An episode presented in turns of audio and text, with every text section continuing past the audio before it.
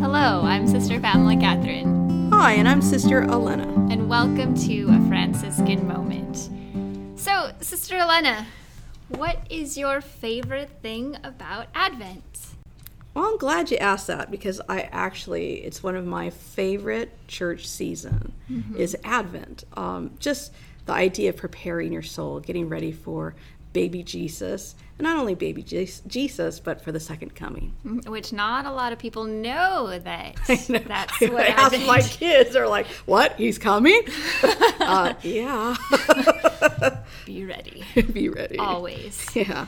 Yeah, so St. Francis, he was a big preparer during the Advent season. Yeah, he sure Mm-hmm. was. Um, he really centered on the humility of God.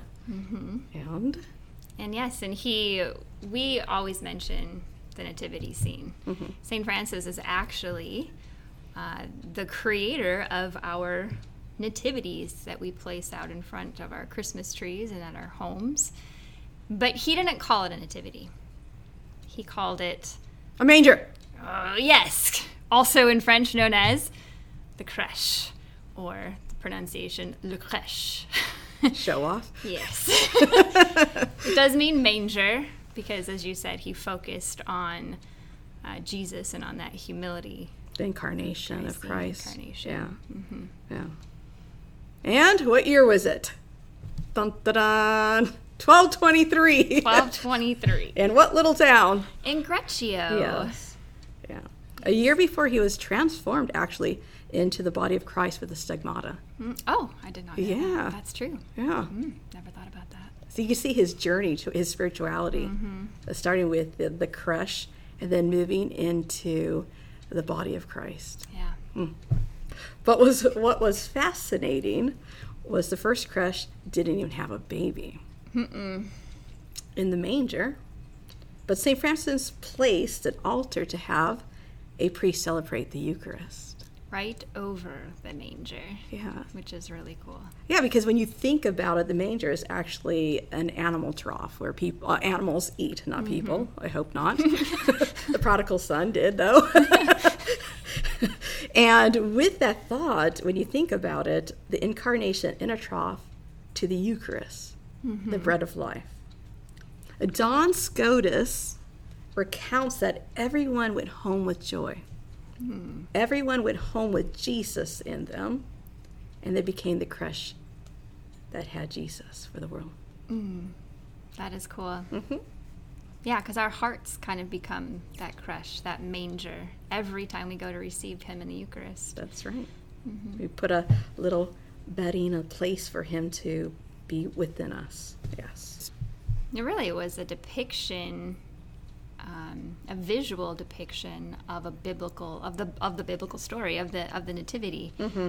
Um, Yeah. because even during medieval times, we have the Jesse tree that we place ornaments on, but during the medieval times, around the time that Saint Francis was living, they didn't have Jesse trees. They had tapestries where they visually depicted all the moments that led up to the birth of Christ because a lot of people were illiterate during that That's time. right, So yeah. Francis was really touching on that visual aspect to Mm-hmm. tell the story of Jesus' birth through a live nativity. Yeah. yeah. So St. Francis became the living Christ, and so we can too. That would be the perfect Franciscan moment, bringing Christ into our world day after day, mm-hmm. right? And there's a great quote or from a reflection from Sister Ilia Delio, and she um, talks about how today we bring in the nativity and we're waiting for Jesus because we have the en- empty manger.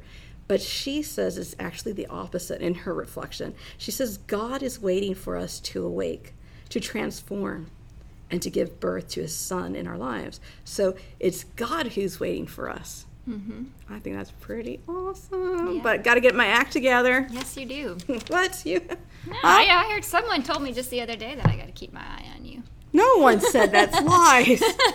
I remember that actually. So we are the manger of God's birth, and we can do that. Um, So, did you know that Pope Francis on December 1st visited Greccio? I actually I did. I read the article too. Yeah. So he had gone out there and visited the site where the first creche, the first nativity, was um, portrayed.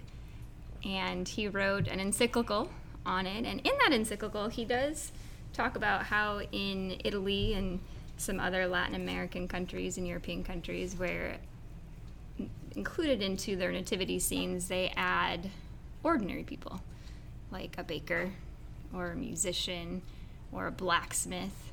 So each of us come to adore Christ, and we bring our own gifts with us, mm-hmm. um, our own talents, our own our own skills to offer over to the Christ child. And it reminds me of it's a secular song, but it's one of my faves during the Christmas season, and that's the Little Drummer Boy, because there's two very important lines in that that song, and the one is um, when Jesus asks Mary if he can play for Jesus. He plays his best for Christ. Mm-hmm. Uh, Matthew Kelly, who is uh, quite a well-known author, uh, he has a coin phrase uh, that we need to become the best version of ourselves, and in that moment in that song, that little drummer boy, even though he's fictional, he was the best for Jesus at that point. And so we too need to be the best that we can be for Jesus. Um, and the second part of that is he made Jesus smile. So if we can bring a smile to Christ's face on a daily basis, because wherever there's joy, there's there's Jesus. Joy to the world. yes. Okay. But um, which also is sad today. You know, we're trying to bring Christ back into the world, and then we have cities that are banning across the United States nativity scenes. Um, and those who agree with the ban, uh, you could take all the statues you want out, but you can never take the Christ out because, again, we're that living Christ. Um, we are. We can make the gospel alive by being instruments of Christ. We are the holy dwelling place where Christ resides forever.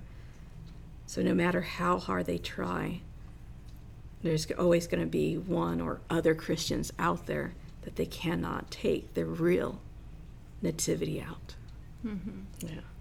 And which is actually interesting too. Pope Francis um, gave permission to uh, take a piece or a fragment of the original crib. Good mm, lord, wow. who knew they still had that? two thousand years amazing. old. I asked my kids, "Would you still would like your bed after two thousand years old?" They're like, mm, "Nah." So, anyways, they took a little piece from. I guess Vatican must hold some other good secrets, but they have a um, the fragment from the crib, and they took it to actually to Bethlehem. Wow. Uh huh. And it's in a part of the, the relics there in Bethlehem. That's where the first creche was. Mm-hmm. My saint, the thing, Saint Helena of the Cross, the great empress. She built a church over that cave, and um, by 326 it was uh, completed. But while it was constructed over the cave, um, during those times, uh, actually throughout history, there has been wars, crusades, various mean rulers, earthquakes, and fires have ravaged the area, but the building still stands today. Yeah. Mm-hmm. I would love to go Guarded see it. by God. Yeah, right. So I have a question for all of us.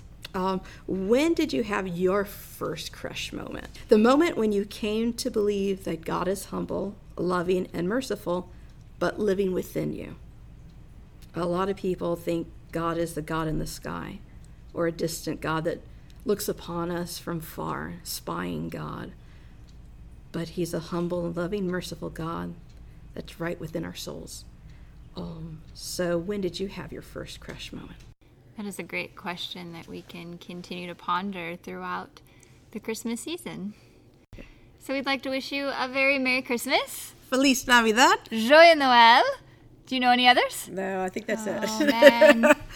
but yeah, we wish you a beautiful and wonderful spiritual Christmas. Yes, and in our next podcast, we hope to have two surprise guest appearances for dun, you. Dun, dun. Maybe even two more. There could possibly be four. Oh, I know, right? God calls you.